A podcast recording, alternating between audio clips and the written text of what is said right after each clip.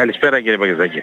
Τι κάνετε, είστε καλά, ήρθε η ώρα, είναι και η ώρα από ό,τι φαίνεται, έτσι δεν είναι; Στην Κομωτινή. Είστε στην Κομωτινή, είχατε και κάποιες συναντήσεις Ναι. ή κάνω λάθος, για, είναι κάτι που, για πέστε μου; Ναι, ναι, ε, εντάξει, ε, ε, κάθε φορά ετοιμάζουμε την επόμενη φάση. Την επόμενη φάση όπως λέμε. Τώρα, Τώρα η, η, μο- ε, αυτή τη στιγμή η, επι- η επικαιρότητα είναι γύρω από την εκπαίδευση εκπαίδευση. Και το την πολυνομοσ- αναβάθμιση του δημοκρατίου. Και το, το πολυνομοσχέδιο για πολυνομοσχέδιο τα είναι μη και κρατικά. αναβάθμιση του ουσιαστικά του δικού μας πανεπιστημίου και τα μη κρατικά πανεπιστήμια τα πιο σημαντικά, έτσι Είναι δεν είναι; 200 και κάτι Πέντε άρθρα. άρθρα. Ναι, ναι. Τα πρώτα 12 αφορούν το Δημοκρίτιο. Το ταυτίζουν πλέον χωροταξικά με την περιφέρεια Ανατολικής Μακεδονίας και Θράκης. Μμμ. Φέρνουν πίσω από το, ΔΙΠΑΕ, από το ΔΙΠΑΕ, το Διεθνές Πανεπιστήμιο της Θεσσαλονίκης, τα τμήματα που είχαν αποχωριστεί από τον Εύρο, τη Δράμα και την Καβάλα, Ναι, ναι. τα οποία τα ανασυγκροτούν πλέον για να έχουμε συμπλήρωμα όλων των πεδίων και να έχουμε κάλυψη όλων των γνωστικών αντικειμένων ε, στην περιφέρειά μας. Ε, παραλλήλως δημιουργείται η εργοθεραπεία στην Κομωτινή ως ε, σχολή που υπάγεται στο τμήμα ε, του, του ΤΕΦΑ, διότι προφανώς το ΤΕΦΑ διαθέτει όλες τις απαιτούμενες υποδομές και τα μηχανήματα που χρειάζονται για να αναπτυχθεί αυτός ε, ο κλάδος.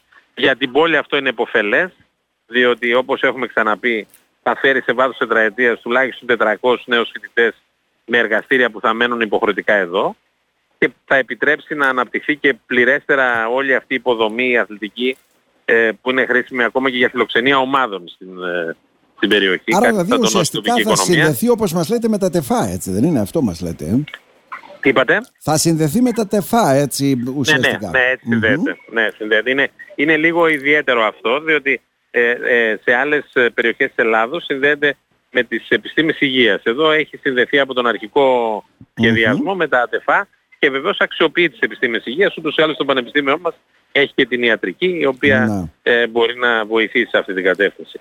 Και βεβαίως ε, ε, υπάρχει η δέσμευση ότι το Δημοκρίτιο μετά από αυτές τις μεταβολές που γίνονται θα μετεξελιχθεί όπως είχαμε δεσμευτεί σε τρίτο πανεπιστήμιο ε, στη χώρα και Ναι, σε ναι. δύναμη επιστημονικού δυναμικού και σε πιστώσεις και σε έρευνα και φυσικά σε αριθμό φοιτητών που αφορά αυτό και την πόλη.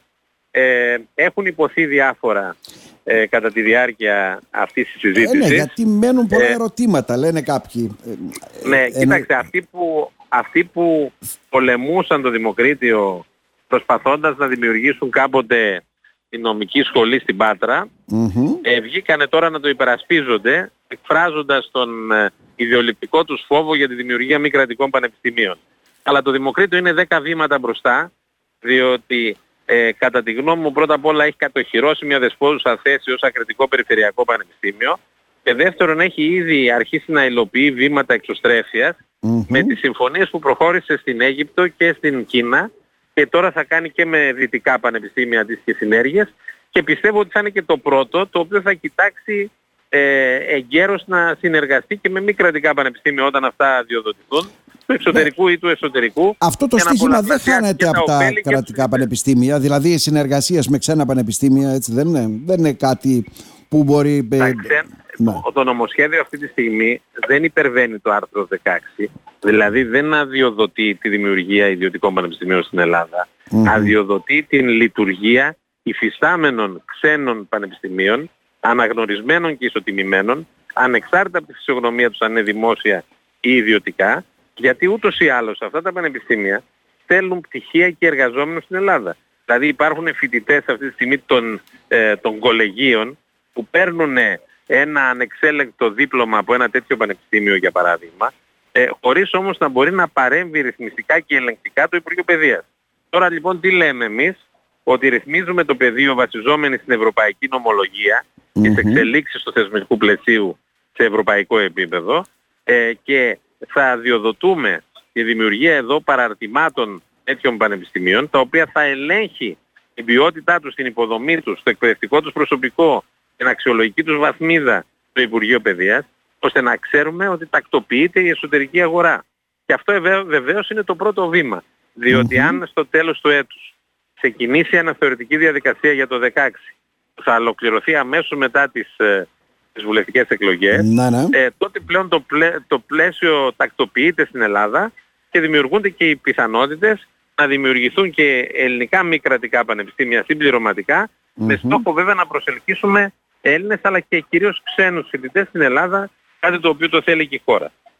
Εγώ, η τοποθέτησή μου έτσι για να σας δώσω μερικά πρωτότυπα στοιχεία, ναι. ε, θα σας πω ότι παρουσίασα σε όλους αυτούς που αντιδρούσαν υπερασπιζόμενοι επί της ουσίας τη μοίρα των κολεγίων επικαλούνταν τη δημόσια εκπαίδευση, αλλά το ρόλο ναι, των γιατί μιλούν για υποβάθμιση πτυχίων, θα είναι κάτι σαν τα κολέγια, δεν διασφαλίζεται δεν δηλαδή το κύρος των πτυχίων στα ΑΕΗ και ούτω καθεξής. Η παρέμβαση της κυβέρνησης ναι.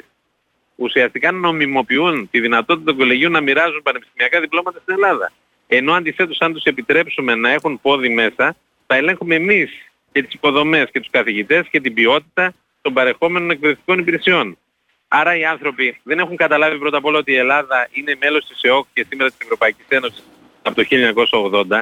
Επικαλούνται μια γραμματική ερμηνεία του συντάγματος η οποία διαμορφώθηκε το 1975 όταν η Ελλάδα ως έθνος κράτος δεν ανήκει πουθενά. Τώρα είναι αναπόσπαστο μέλος του σκληρού πυρήνα της ευρωπαϊκής Έχουν βγει αποφάσεις του Ευρωπαϊκού Δικαστηρίου, του Ευρωπαϊκού Δικαστηρίου Δικαιωμάτων του Ανθρώπου, του Συμβουλίου της Επικρατείας, έχει βγει πρόσφατη απόφαση της Ευρωπαϊκής Ένωσης εναντίον της Ουγγαρίας, η οποία ε, πήγε να κλείσει ένα ιδιωτικό πανεπιστήμιο και τιμωρήθηκε. Επομένως η Ελλάδα τακτοποιεί τα του οίκου της, προσπαθώντας να υλοποιήσει το όραμα του μεγάλου Ιωάννη Καποδίστρια, να καταστεί δηλαδή το Διεθνές Πανεπιστήμιο ε, της Ευρώπης. Εδώ αυτό είχε οραματιστεί ο Καποδίστριας και ενδεχομένως αυτοί που τότε τον σκότωσαν και δεν τον άφησαν να ολοκληρώσει ε, το εγχείρημά του να, να θέλουν την αντίστοιχη ιδέα να τη σκοτώσουν και σήμερα. Αλλά αυτό δεν θα το αφήσουμε να συμβεί. Εμείς το όραμα αυτό το κάνουμε πράξη. Μάλιστα. Άρα ουσιαστικά λέτε ε, ε, δεν ξέρω κατά πόσο θα κάνει καλό έτσι στο Δημοκρατικό Πανεπιστήμιο Θράκης αλλά και αυτό που εγείρουν πολλές φορές και λένε, λένε το εξής. Λέμε 400 άτομα στην εργοθεραπεία. Οι καιροί Μάλιστα. έχουν αλλάξει, τα πράγματα είναι δύσκολα. Οι γονείς πολλές φορές ε, δύσκολο έτσι να στέλνουν τα παιδιά τους και να σπουδάζουν και να κάνουν κύριε Στυλιανίδη. Άρα ουσιαστικά θα πρέπει να προχωρήσει και σε αναβάθμιση αυτό που λέμε δημόσια εκπαίδευση, στην τριτοβάθμια εκπαίδευση. Έτσι δεν είναι; 100% δηλαδή, το κάνουμε αυτό. Να μπορεί να έχει... Πρώτα απ' όλα να σας πω ότι ε, υπερδιπλασιάζεται ε, η εκταμείευση από τα δημόσια πανεπιστήμια. Δηλαδή ο ΣΥΡΙΖΑ ο οποίος γκρέμισε πλήρως χρηματοδοτήσεις που είχα διασφαλίσει εγώ ως Υπουργός Παιδείας το 8 και το 9, έρχεται τώρα να μας κουνήσει το δάχτυλο, όταν από το 15 μέχρι το 19 οι χρηματοδοτήσεις των δημοσίων πανεπιστημίων έκαναν βουτιά στο κενό. Ένα πράγμα θα σας πω. Εγώ έδινα στο Δημοκρίτιο 17 εκατομμύρια το χρόνο και τώρα ε, δίνουμε 5.800 και επί ΣΥΡΙΖΑ δίνονταν πολύ λιγότερα. Έχει αυξηθεί κατά 40% η χρηματοδότηση από το 19 και μετά. Mm-hmm. Αντιλαμβάνεστε ότι ε, υπάρχει μια υποκρισία πίσω από αυτό. Έτσι.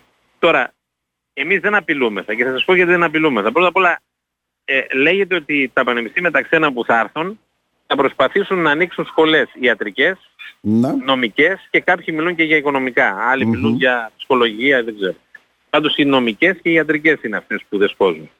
Πρώτα απ' όλα εμείς δεν έχουμε να φοβηθούμε για την ιατρική της Αλεξανδρούπολης διότι η κατάταξη της είναι τόσο υψηλή που κάποιος που μπορεί να στείλει το παιδί του εκεί δεν θα, ποτέ θα πάει να πληρώσει 20 22 για να το στείλει σε μια ιδιωτική.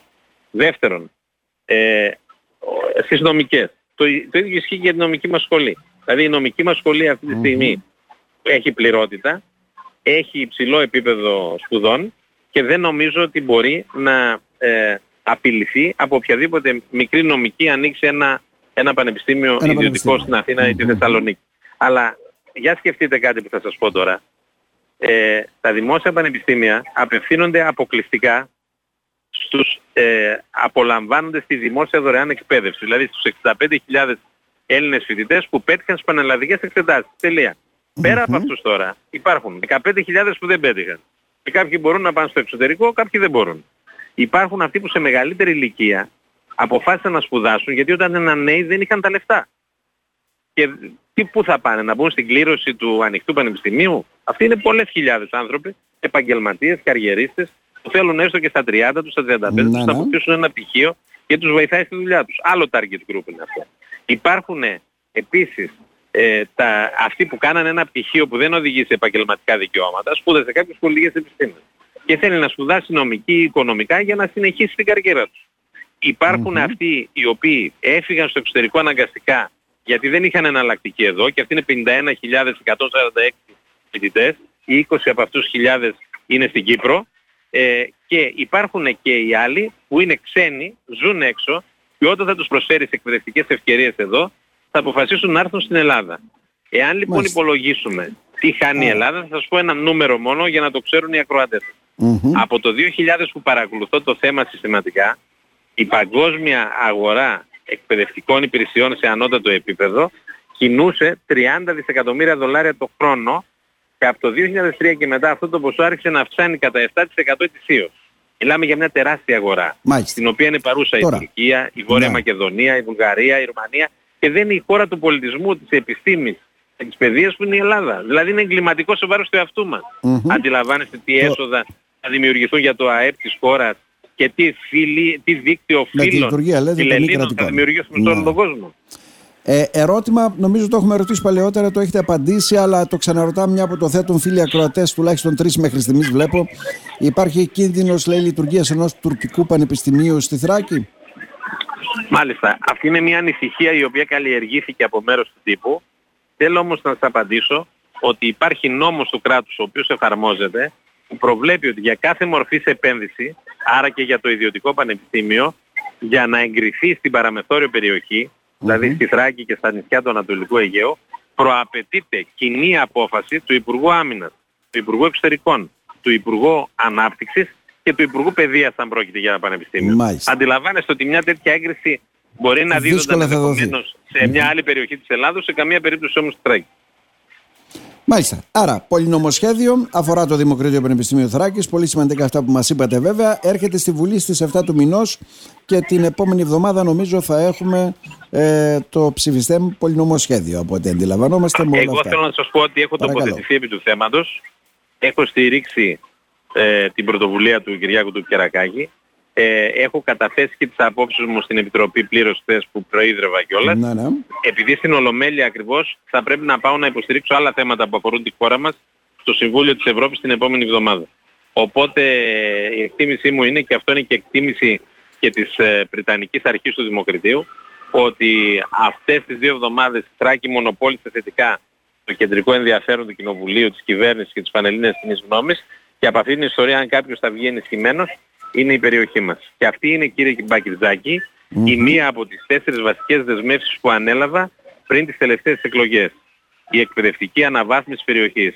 Με ό,τι σημαίνει αυτό και για έσοδα για την περιοχή και για δημογραφική ενίσχυση για την περιοχή. Έχουμε άλλες τρεις μπροστά, θα τις αναλύουμε σιγά σιγά όσο βλέπετε τα έργα να γίνονται. Να σας ευχαριστήσουμε θερμά κύριε Στυλιανίδη. Να είστε καλά. Να είστε καλά, να είστε καλά.